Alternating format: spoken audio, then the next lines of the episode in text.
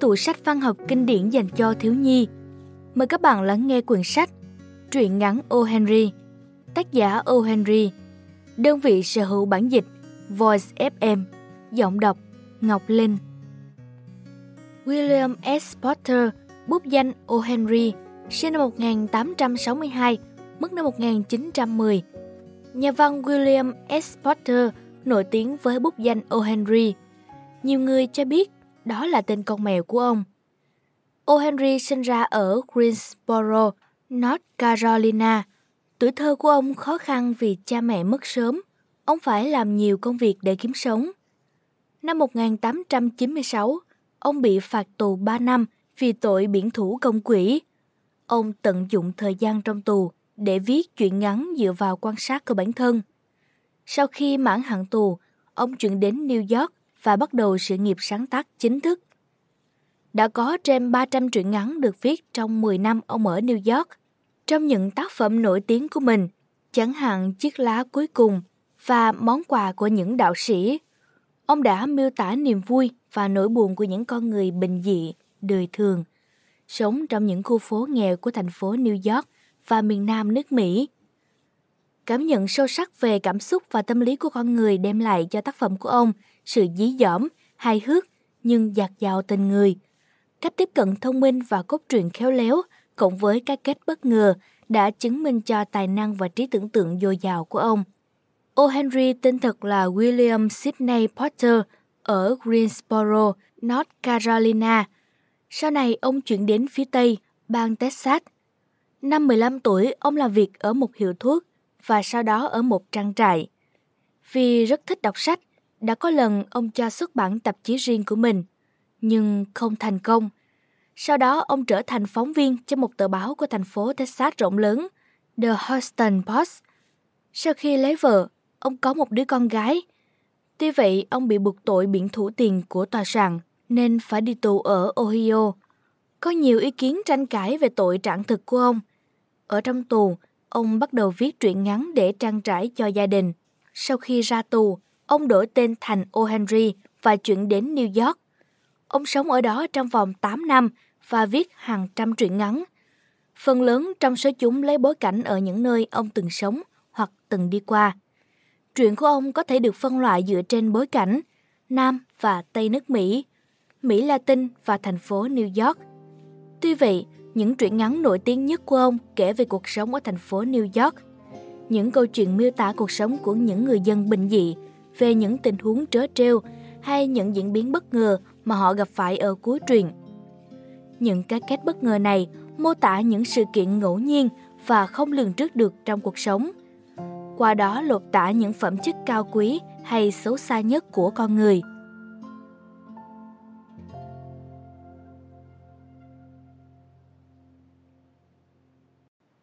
Bạn đang nghe sách nói tại Voice. Chiếc lá cuối cùng Chương 1 Căn bệnh phổi Trên một khu phố nhỏ phía tây quảng trường Washington, dòng người hối hả ngược xuôi, chia khu phố ra thành nhiều hình thù kỳ lạ. Khu phố này được gọi là Greenwich Village. Một chàng họa sĩ đã tình cờ phát hiện ra giá trị của khu phố này. Đó là kẻ đòi nợ không bao giờ lấy được số tiền mà họa sĩ đã nợ hắn. Từ giấy vải cho đến màu vẽ, bởi lẽ hắn ta sẽ lạc trước khi tìm được địa chỉ của người họa sĩ ấy. Vì vậy, đám họa sĩ rất thích đến đây. Đến khu phố Greenwich Village cổ kính này, kỳ lạ này, Sure và Chelsea thuê tầng áp mái của một căn nhà ba tầng sập xệ để sáng tác tranh. Sure đến từ Mani và Chelsea quê ở California. Họ tình cờ gặp nhau ở một quán cà phê ở đường số 8. Cả hai đồng điệu trong gu nghệ thuật món ăn và kiểu quần áo yêu thích. Do vậy họ quyết định sẽ thuê chung một phòng trọ. Lúc đó là vào tháng 5. Vào tháng 11, một kẻ lạ mặt lạnh lùng, vô hình mà bác sĩ gọi là bệnh viêm phổi đã đến Greenwich Village. Hắn ta động vào hết người này đến người kia bằng đôi tay lạnh giá. Một phụ nữ nhỏ bé như Chelsea không thể chống chọi với căn bệnh nguy hiểm chết người này. Bởi lẽ cô đã quen sống trong tiết trời California đầy nắng ấm và còn bị bệnh máu khó đông. cô cũng mắc viêm phổi. Căn bệnh này làm cô tiều tụy đi nhiều. Tracy nằm gần như bất động trên chiếc giường khung sắt của mình, nhìn mảng tường gạch của tòa nhà đối diện qua ô cửa sổ phòng. Một buổi sáng nọ, vị bác sĩ bận rộn của Tracy gọi Sue ra hành lang. Ánh mắt ông đượm buồn dưới hàng lông mày rậm điểm bạc. Cơ hội sống của Josie là 10%. Vị bác sĩ nói, mắt nhìn vào nhiệt kế trên tay, và một phần cơ hội sống sót ấy phụ thuộc vào ý chí của cô ấy. Nhiều lúc thang thuốc của tôi chỉ là đồ bỏ nếu người bệnh đã mất đi ý chí chiến đấu vì sự sống. Bạn của cô vì một lý do nào đó đã tự xác định là cô ấy sẽ không bao giờ khỏe lại nữa. Có điều gì làm cô ấy bận tâm không? Vị bác sĩ tiếp tục. Bạn cháu... Bạn cháu muốn vẽ vịnh Naples à? Su trả lời. Vẽ sao? Vớ vẩn. Cô ấy có bận tâm về điều gì quan trọng không? Như là đàn ông chẳng hạn. Đàn ông sao ạ? À? Su hỏi, giọng mỉa mai. Có đáng để chết vì bọn đàn ông không chứ? Nhưng mà không ạ, à, không có điều gì làm Chelsea bận tâm lúc này. Cô ấy yếu lắm, bác sĩ nói. Tôi sẽ vận dụng bất kỳ kiến thức khoa học hữu dụng nào mà tôi biết. Nhưng mà tôi sẽ giảm một nửa liều thuốc nếu biết cô ấy đang đếm ngược đến lễ tang của mình đấy. Nếu cô có thể làm cho cô ấy hứng thú về phong cách thời trang vào mùa đông này, tôi đảm bảo cơ hội sống của cô ấy sẽ tăng lên gấp đôi. Sau khi vị bác sĩ rời đi, Sue vào phòng vẽ và khóc hết nước mắt. Sau đó cô thẳng nhiên đi vào phòng Tracy đang nằm, tay cầm một bản vẽ và huyết sáo một giai điệu vui nhộn quen thuộc. Tracy vẫn nằm đó, lâu lâu mới dịch người tí chút dưới lớp chăn dày, mặt hướng ra cửa sổ. Sưa ngừng huyết sáo vì nghĩ rằng Tracy đã ngủ. Sưa dựng bản vẽ và lôi bút mực ra để minh họa cho câu chuyện của một quyển tạp chí. Họa sĩ mới vào nghề phải làm việc như vậy để tìm thấy nghệ thuật chân chính. Cũng như nhà văn mới vào nghề, họ phải viết nhiều để chạm đến nghệ thuật của thơ văn. Sue đang vẽ một cái quần thanh lịch, mũ cao bồi cho một nhân vật có vóc dáng của siêu anh hùng. Một chú bé cao bồi của băng Idaho thì nghe nhiều tiếng rên rỉ. Sue vội chạy đến bên giường của Chelsea. Mắt Chelsea mở to, cô ấy đang nhìn ra cửa sổ và đếm. Đếm ngược. 12. Cô đếm. 11. Và rồi 10. 9. 8. 7. Những số sau gần như trùng lên nhau. Sue nhìn ra ngoài cửa sổ đầy tò mò. Có gì mà đếm nhỉ? Chỉ là một cái sân trống, buồn tẻ và một tòa nhà bằng gạch cách đó 8 mét. Một cây thường xuân già, rất già, bò lên từng gạch. Cơn gió lạnh lẽo mùa thu đã thổi những chiếc lá của ngọn thường xuân lìa khỏi cành. Có chuyện gì ngoài đó vậy bạn yêu? Su hỏi. Sáu. Chancy đáp, gần như thì thầm. Chúng rơi nhanh quá. Ba ngày trước, trên đó phải có đến một trăm. Tôi đếm chúng đau đầu lắm. Nhưng giờ thì dễ rồi. Kia, lại một đang rụng nữa. Giờ chỉ còn có năm thôi. Năm gì cơ Chelsea? Nói cho Susie nghe với.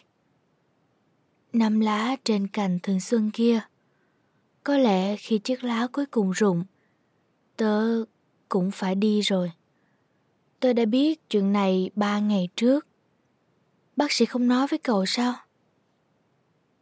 Không, tớ không nghe bác sĩ nói điều gì vớ vẩn như vậy cả. Su lầm bầm với vẻ mặt kinh rẻ. Lá thường xuân có liên quan gì với sức khỏe của cậu cơ chứ? Cậu từng yêu loài cây đó cơ mà. Cô gái ngốc à, sao sáng nay bác sĩ nói với tớ rằng cơ hội khỏe lại của cậu là 90% đấy. Cậu không nghĩ nếu chúng ta có cơ hội đi tàu điện ngầm ở New York hoặc đi qua một tòa nhà mới xây thì sẽ rất vui à? Thôi, dì ăn chút xúc và để cho sushi này hoàn thành nốt bức vẽ và bán nó cho tòa soạn nào. Sau đó tớ sẽ mua vang đỏ cho người bạn ốm yếu của tớ và ít thịt sườn vì tớ đang thèm rõ giải đây. Đừng mua rượu nữa sushi. Chancy theo thào, dán mắt ngoài cửa sổ. Một lá nữa lại rụng rồi. Tớ không muốn dùng nước hầm xương đâu. Giờ chỉ còn bốn lá. Tớ muốn xem chiếc lá cuối cùng rụng trước khi trời tối. Có lẽ lúc ấy tớ cũng không còn nữa. Ôi bạn tôi! Su chạy lại bên giường Chancy. Hứa với tớ là nhắm mắt lại, không nhìn ra ngoài cửa sổ cho đến khi tớ vẽ xong nhé. Tớ phải giao bức vẽ này trước ngày mai. Tớ cần ánh sáng.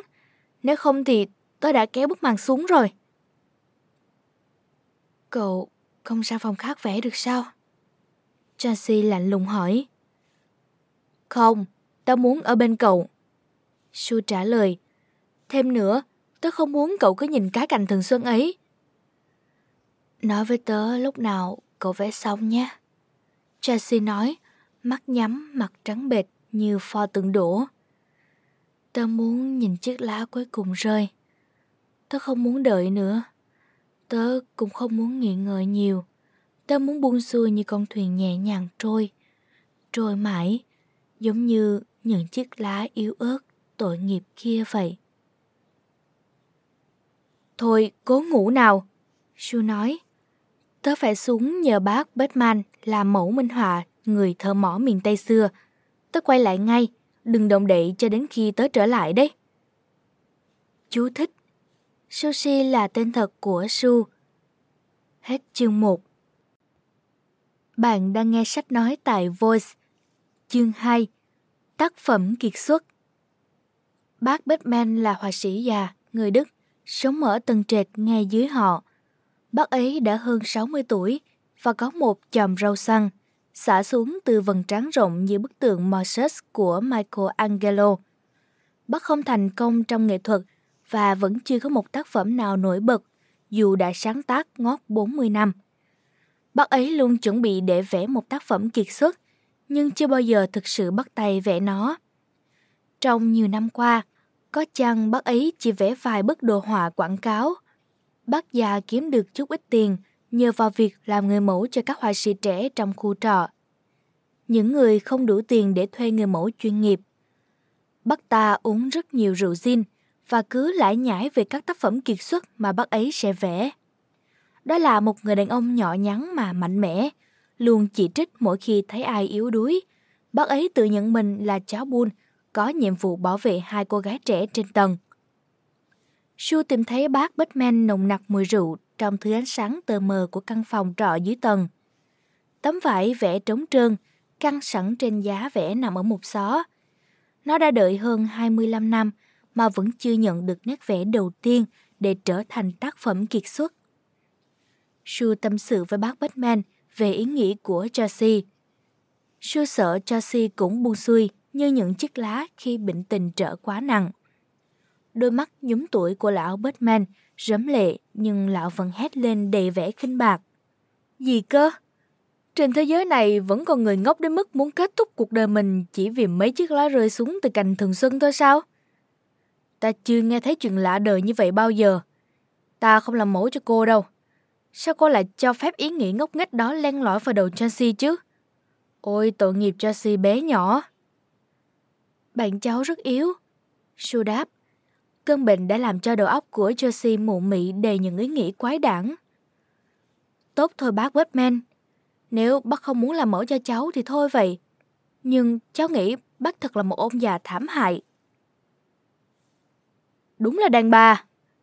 Bác Batman hét lên. Ai nói ta sẽ không làm mẫu cho cô cơ chứ? Đi nào, ta sẽ đi cùng cô. Ta đã cố nói trong nửa tiếng đồng hồ là ta sẵn sàng tạo dáng rồi kia mà. Trời ạ, đây không phải là nơi để một người tốt như cô Chelsea dưỡng bệnh. Một ngày nào đó, ta sẽ cho ra đời tác phẩm kiệt xuất và chúng ta sẽ rời khỏi nơi đây. Đúng vậy. Chelsea đang nằm ngủ khi họ đi lên tầng. Sue kéo bức màn che hết cửa sổ và dẫn bác Batman đi qua phòng khác. Ở đó, họ nhìn ra cây thường xuân bên ngoài cửa sổ với vẻ mặt đầy lo lắng và quay sang nhìn nhau không nói gì. Cơn mưa lạnh, cả tuyết rơi nữa, dai dẳng, xen lẫn. Bác Batman ngồi tạo dáng với chiếc áo sơ mi xanh cũ của mình, mô phỏng hình ảnh những người thợ mỏ miền Tây xưa. Sáng hôm sau, Sue thức dậy sau giấc ngủ dài vỏn vẹn một giờ đồng hồ. cô đã thấy Tracy mắt mở to, đờ đẫn nhìn vào bức màn xanh phai màu. Kéo lên đi, tôi muốn thấy nó. Tracy theo thào yêu cầu. Sue chán nản nghe theo. Nhưng mà ô kìa, sau cơn mưa như trút và gió rít liên hồi đêm hôm qua, một lá thường xuân vẫn còn bám trên tường gạch. Đó là chiếc lá cuối cùng.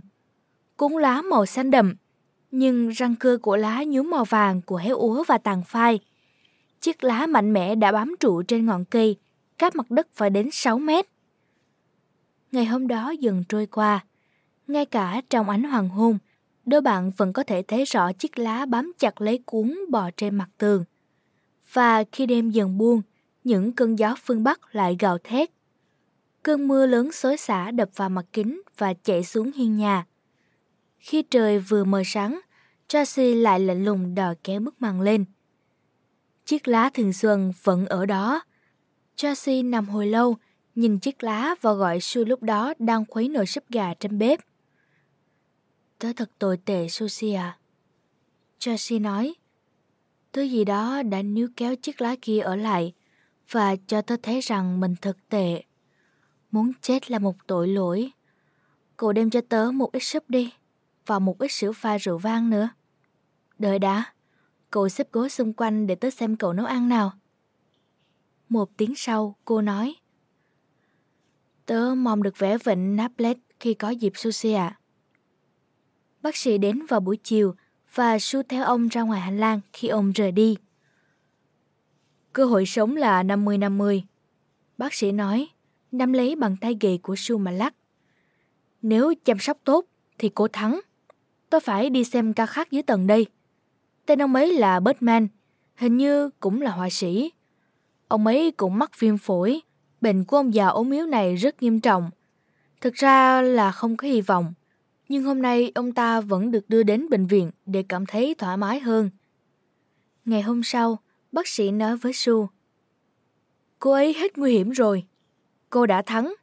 Bây giờ chỉ cần chú ý dinh dưỡng và chăm sóc tốt là được. Chiều hôm đó, Su đến bên giường của Chancy, đang một cái khăn quàng cổ len màu xanh vô dụng. Su quàng tay ôm tròn Chancy và mấy cái gối xung quanh. Tớ có điều muốn nói với cậu đây chuột bạch của tớ à. Su nói, bác Batman đã mất trong bệnh viện ngày hôm nay vì viêm phổi. Bác ấy ốm có hai ngày. Ngày thứ nhất, bác bảo vệ thấy bác ấy ốm trong phòng tầng dưới. Giày và quần áo của bác ấy ướt nhẹp và lạnh như tuyết.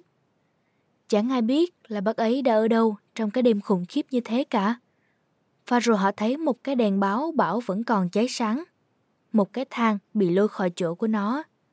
Mấy cây cọ rơi tung tóe và một bảng pha màu có trộn màu xanh và vàng. Và nhìn kia bạn yêu dấu, cậu không thắc mắc tại sao chiếc lá kia không rung rinh hay chuyển động mỗi khi có gió thổi ư? Đúng vậy đấy, đó là tác phẩm kiệt xuất của bác Batman. Ông ấy đã vẽ nó vào cái đêm chiếc lá cuối cùng rụng xuống.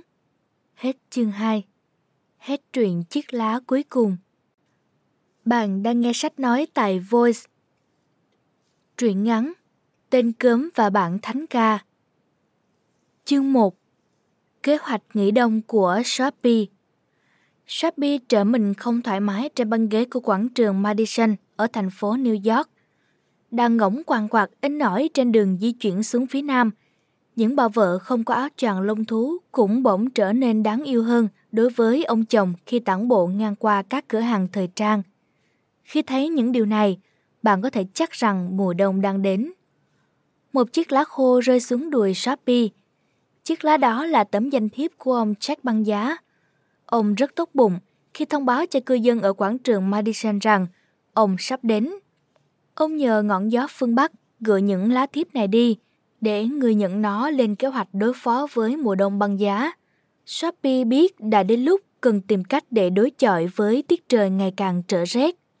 Đâu sẽ là nơi để tránh rét bây giờ? Anh sẽ ngủ ở đâu? Đó là lý do khiến Shopee trở mình không yên trên băng ghế. Shopee không kỳ vọng gì nhiều cho chuyến nghỉ đông của mình. Anh không mơ sẽ được đi du thuyền trên biển địa Trung Hải Thay vào đó, anh chỉ muốn nghỉ 3 tháng trên đảo Blackwell. Nơi đây anh sẽ được ăn ba bữa nóng hổi một ngày và ngủ trên chiếc giường ấm áp mỗi đêm. Thêm vào đó, Shopee sẽ kết được nhiều bạn mới trong thời gian nghỉ đông ở đây. Anh chỉ mong ước chừng đó thôi. Mấy mùa đông vừa rồi, nhà tù của đảo Blackwell đã trở thành nơi trú ẩn của Shopee.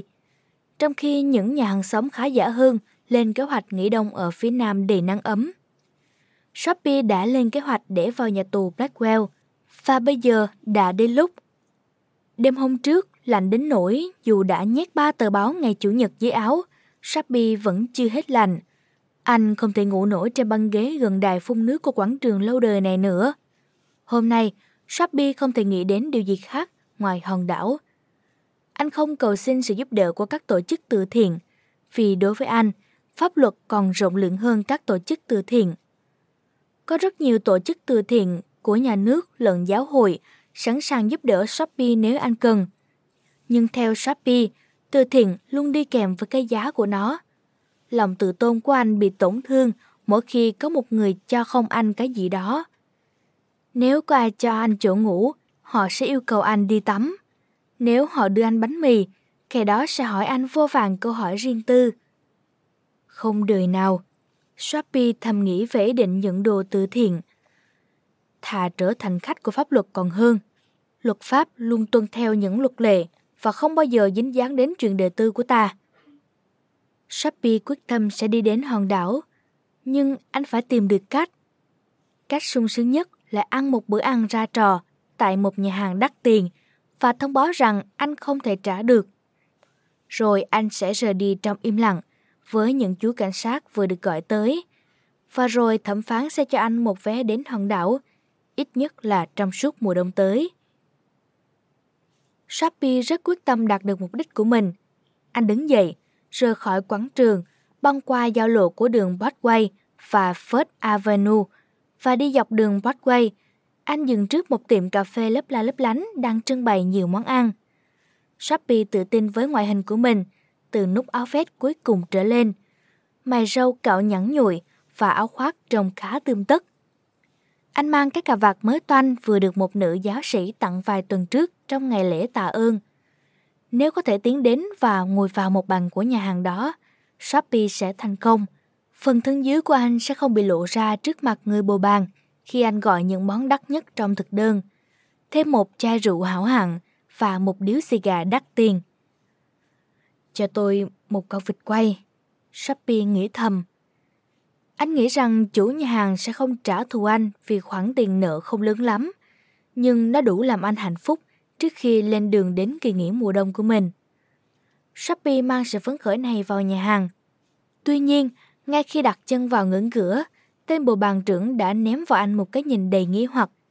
Hắn ta nhận thấy các quần của anh đã sờn cũ và đôi giày đã hư hỏng. Ngay lập tức, Shopee nhận thấy bàn tay của những người bầu bàn khác đặt lên vai và lưng anh, buộc anh phải quay lại và ra đi nhanh chóng, không một tiếng động. Shopee rời khỏi đường Broadway. Có vẻ đường đến với hòn đảo mơ ước của anh sẽ không có mùi vị đồ ăn rồi. Anh phải nghĩ đến cách khác để đến nơi trú ngụ của mùa đông của mình. Ở một góc trên phố Sixth Avenue, một cửa kính lớn làm Shopee chú ý. Bên trong cửa hàng được trang hoàng rất đẹp, với đèn Giáng sinh và hàng hóa. Shopee nhặt một hòn đá và ném vào tấm kính. Người dân chạy đến cửa hàng, dẫn đầu là một viên cảnh sát. Shopee đứng tại chỗ, tay đút vào túi và cười thầm khi thấy cái huy hiệu của cảnh sát. Kẻ ném đá đâu rồi? Viên cảnh sát hao hức hỏi. Anh không nghĩ là tôi ném à? Shopee nói, giọng hồ hởi như đang chào mừng vận may của mình. Viên cảnh sát không chịu xem Shopee là kẻ tình nghi. Kẻ ném đá không bao giờ đứng lại nói chuyện với cảnh sát như thế này. Hắn chắc chắn sẽ chạy đi. Viên cảnh sát trông thấy một người đàn ông trước những khu nhà đang đuổi theo một chiếc taxi. Ông rút dùi cui ra và đuổi theo chàng trai xui xẻo đó. Shopee lại bỏ đi, lòng chán ghét. Đã hai lần anh không thành công. Phía bên kia đường có một nhà hàng tầm trung, Khách của nhà hàng này chủ yếu là những thực khách muốn ăn nhiều nhưng trả ít. Không khí trong tiệm rất ngột ngạt, đĩa ăn thì dày cuộn, nhưng súp trong đĩa lại loãng và khăn bàn thì mỏng dính, Shopee bước vào quán với đôi giày cũ và chiếc quần rách. Không ai ngăn anh lại. Anh ngồi ở một bàn ăn, ăn một miếng bít tết lớn, bánh khép, bánh donut và một miếng bánh nướng. Sau khi ăn xong, anh gọi bồ bàn tới và thú nhận rằng anh không có một xu nào trong túi cả. Đi gọi cảnh sát đi và đừng để quý ông đây phải chờ đợi. Shopee nói. Sẽ không có cảnh sát nào đâu. Bồi bàn đáp với giọng ôm ôm và cặp mắt đỏ au. Hắn ta gọi một tên bồi bàn khác khỏe và to con hơn. Này con! Hai tên bồi bàn ném Shopee ra ngoài mặt đường cứng ngắc. Shopee đáp đất bằng tay trái. Shopee ngồi dậy chậm chạp, từng chân một. Kiểm tra xem có cái xương nào gãy không. Anh hài lòng là không bị thương chỗ nào nghiêm trọng. Sau đó đứng dậy phủi bụi trên quần áo. Được bắt giữ là một giấc mơ xa vời. Hòn đảo hiện lên như một thiên đường xa xăm. Một gã cảnh sát đứng trước một quầy thuốc cách đó hai căn nhà, bật cười và bước đi. Hết chương 1 Bạn đang nghe sách nói tại Voice. Chương 2 Shopee nắm chắc thất bại Shopee đi bộ qua năm khu nhà trước khi gom đủ dũng khí để thử lại. Lần này Shopee chắc mẩm mình sẽ thành công. Một người phụ nữ trẻ đẹp đang đứng trước một cửa hiệu, ngắm nghía dàn trưng bày bình cà phê và những đồ bạc khác, ra chiều thích thú. Cách đó chỉ 2 mét, một viên cảnh sát đô con đang đứng dựa vào tường với vẻ mặt nghiêm nghị. Kế hoạch của Shopee là làm phiền cô gái đó và bị bắt vì tội quấy rối. Cô gái đó rõ ràng là một người phụ nữ đáng tôn trọng, thuộc tầng lớp trung lưu. Shopee sẽ giả vờ là bợm nhậu. Viên cảnh sát chắc chắn sẽ bắt giữ anh, và anh sẽ sớm được đến hòn đảo ăn ba bữa một ngày. Shopee thắt lại cà vạt và chỉnh lại chiếc quần để người ta có thể dễ dàng nhận ra là chúng đã cũ và sần rách. Anh mang bộ mặt như muốn sinh sự sấn đến cô gái trẻ. Anh cố gắng chạm mắt với cô gái và dặn hắn trước khi nói. Anh dùng nhiều lời lẽ khiêu khích đối với cô gái trẻ, nhiều câu gần như xúc phạm cô. Nhưng nhiều câu chưa đến mức như thế. Shopee liếc mắt thấy viên cảnh sát đang tiếp tục dõi mắt theo anh. Người phụ nữ trẻ lùi lại vài bước và tiếp tục ngắm nhìn gian hàng trưng bày. Shopee làm theo và sổ sàng đứng sát cô. Anh nói, Thôi nào Julie, không muốn đi uống với anh à? Viên cảnh sát vẫn không rời mắt khỏi anh. Người phụ nữ đang bị quấy rối chỉ cần giơ một ngón tay lên để ra hiệu là Shopee có thể đến hòn đảo rồi. Anh dường như đã cảm nhận được hơi ấm của sự cảnh sát. Đột nhiên cô gái trẻ quay sang nhìn anh và nắm lấy cổ áo anh. Chắc chắn rồi Mike, nếu anh mời em. Cô vui vẻ nói, lẽ ra em phải tiếp chuyện với anh sớm hơn, nhưng viên cảnh sát cứ nhìn mãi. Cô gái trẻ níu lấy tay áo anh như ngọn thường xuân bám víu lên cây sồi. Swappy đi ngang qua viên cảnh sát. Anh chán ngán và chắc mẩm mình sẽ tiếp tục sống với sự tự do lạnh lẽo và đơn độc này. Ở góc phố tiếp theo, anh giằng tay cô gái và bỏ chạy. Anh rảo bước đến một khu phố mà người dân sống tự do và sôi động hơn về đêm. Những quý bà mặc áo choàng lông thú và những quý ông bận áo khoác đẹp đẽ đang đi tới đi lui với vẻ mặt hạnh phúc trong tiết trời mùa đông. Shopee đột nhiên cảm thấy sợ hãi. Anh không biết có lời nguyền nào làm anh không thể bị cầm tù không. Ý nghĩa này làm anh hơi hơi sợ hãi. Lúc này anh tiếp cận một viên cảnh sát khác đang đứng trước cửa một nhà hát sáng rực ánh đèn. Ngay lúc này Shopee nảy ra ý tưởng để bị bắt vì tội quấy rối nơi công cộng. Trên vỉa hè, Shopee bắt đầu la lối om sòm những câu từ vô nghĩa bằng cái giọng khàn khàn của mình. Anh nhảy múa, hu hét như những kẻ điên và cố gắng làm phiền người đi đường càng nhiều càng tốt. Viên cảnh sát quay tít cái dùi cui và ngoảnh mặt đi, nói với người đi đường. Chắc là sinh viên trường giao đang ăn mừng chiến thắng trận bầu dục trước trường Harvard College đây mà. Họ ồn ào nhưng vô hại. Tôi được lệnh không đụng đến họ. Thất vọng ê chề, Shopee thôi không gây náo loạn nữa. Chẳng lẽ anh sẽ không bao giờ bị bắt sao? Trong đầu óc anh, hòn đảo là một thiên đường không bao giờ với tới. Anh cài lại nút áo khoác mỏng để tránh cơn gió lạnh và đi xuống phố. Qua kính một cửa hàng rượu, anh thấy một người đàn ông mặc chỉnh tề đang mua một chai rượu. Người đàn ông đó dựng cây ô bằng lụa bên cạnh trước cửa khi vào cửa hàng. Shopee bước đến bên cửa, lấy cái ô và chậm rãi bước đi. Người đàn ông vội chạy ra khỏi cửa hàng và khẳng định.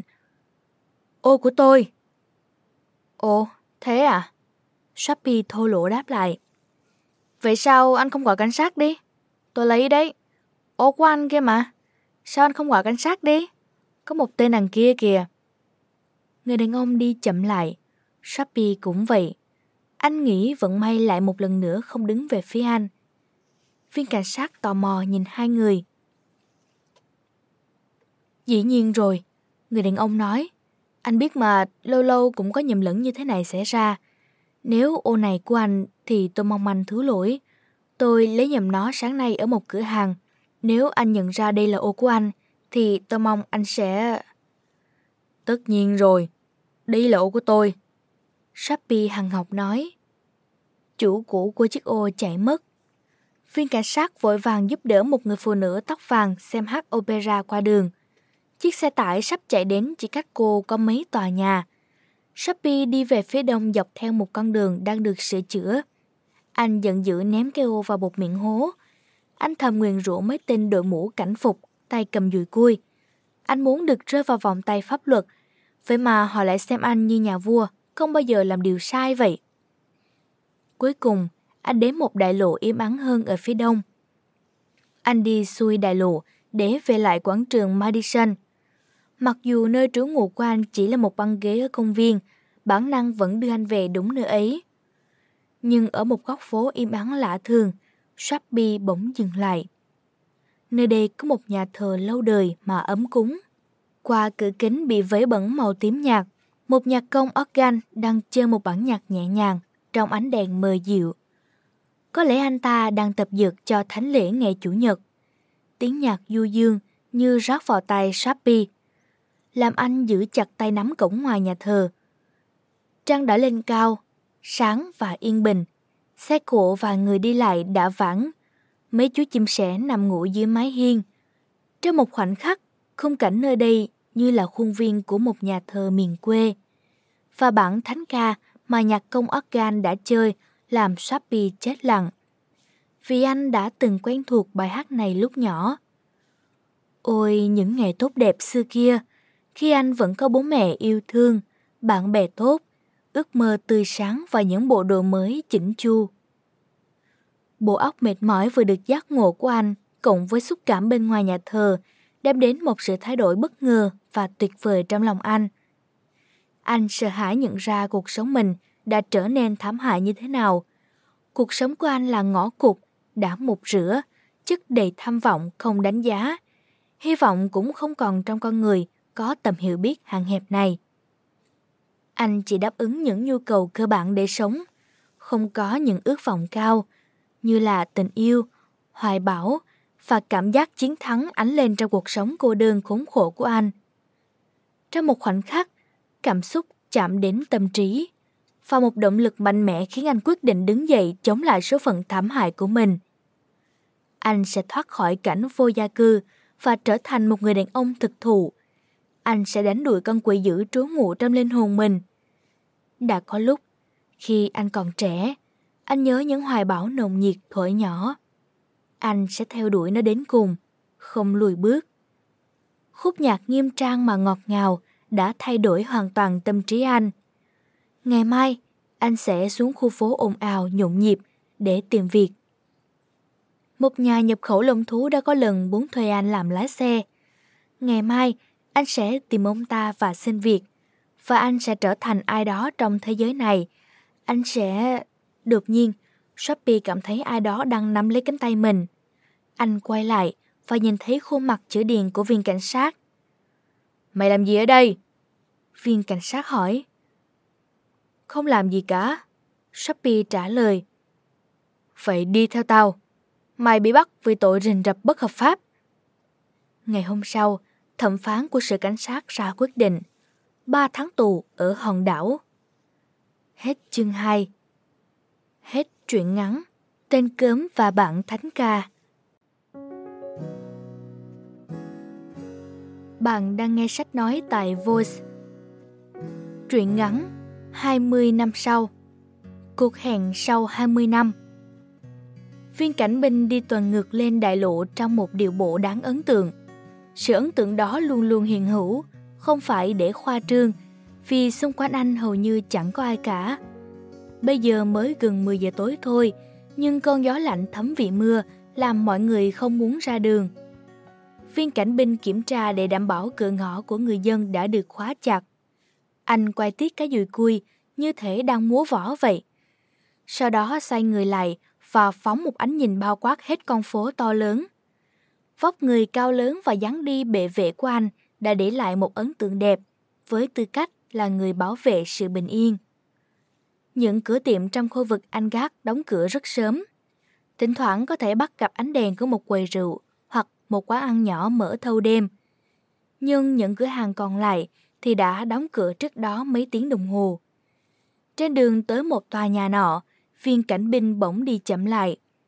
Có một người đàn ông đang đứng tựa vào lối vào của một cửa hàng bán dụng cụ. Anh ta ngờ một điếu xì gà chưa châm lửa. Viên cảnh binh bước đến và anh ta liền nói. Không có gì đâu anh cảnh binh à. Tôi đang đợi một người bạn. Chúng tôi có hẹn với nhau 20 năm trước. Nghe thật nực cười phải không? Tôi sẽ giải thích để anh yên tâm. 20 năm trước, có một nhà hàng ở đây, tên là nhà hàng Brady của cho Picture Brady Restaurant. Cách đây 5 năm đã đã bị tháo dỡ rồi. Phiên cảnh binh nói.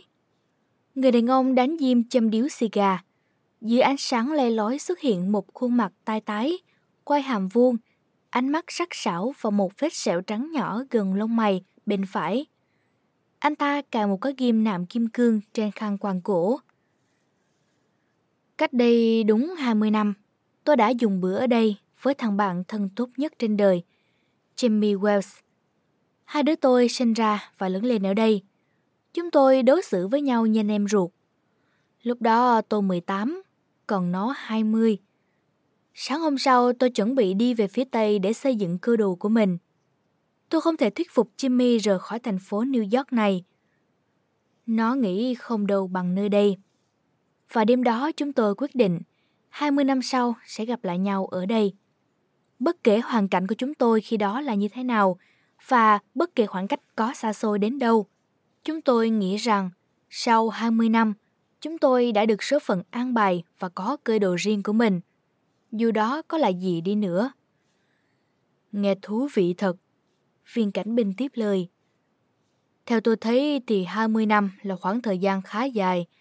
Anh có nghe tin gì từ bạn anh trong khoảng thời gian đó không? Có chứ. Chúng tôi có viết thư cho nhau một khoảng thời gian.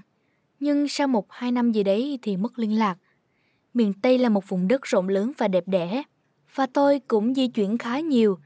Nhưng có một điều tôi chắc chắn là thằng Jimmy sẽ đến gặp tôi ở đây, chừng nào nó còn sống. Vì nó là đứa bạn trung thành nhất trên thế giới này. Nó sẽ không quên đâu. Tôi đã vượt cả ngàn dặm đường để đến đây ngày hôm nay. Và thật không uổng công nếu Jimmy đến. Người đàn ông lôi ra một chiếc đồng hồ đắt tiền. Viên kim cương nhỏ ở dây đeo tay lóe lên trong ánh đèn đường lờ mờ.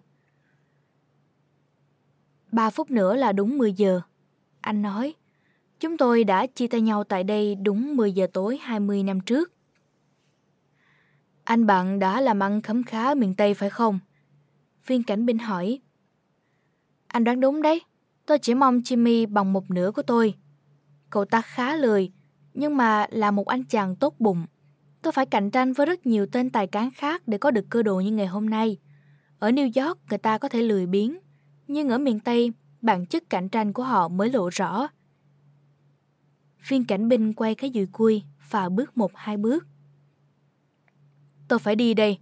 Mong bạn anh sẽ đến chỗ hẹn an toàn.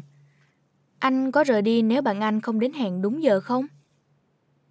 Không đời nào, tôi sẽ để anh ta thêm ít nhất là nửa giờ đồng hồ nữa.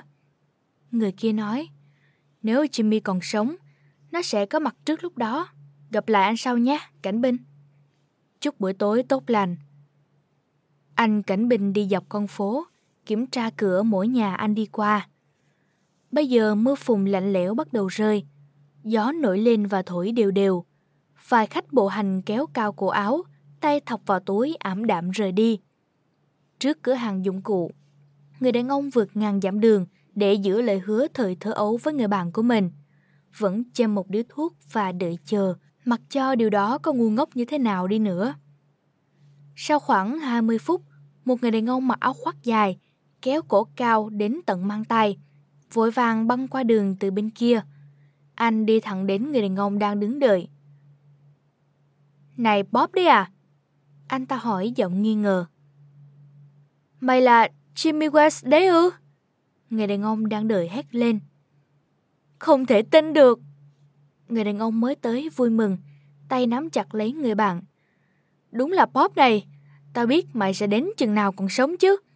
Ôi chà chà, 20 năm trôi qua rồi nhỉ? Nhà hàng cũ cũng không còn nữa Bob à. Tao ước nó vẫn ở đây để mình có thể ăn tối với nhau. Miền Tây đối xử với mày như thế nào anh bạn cũ? Tuyệt vời, ở đó cho tao tất cả những gì tao muốn. Mày thay đổi nhiều quá, Jimmy. Tao không nhớ là mày cao như vậy.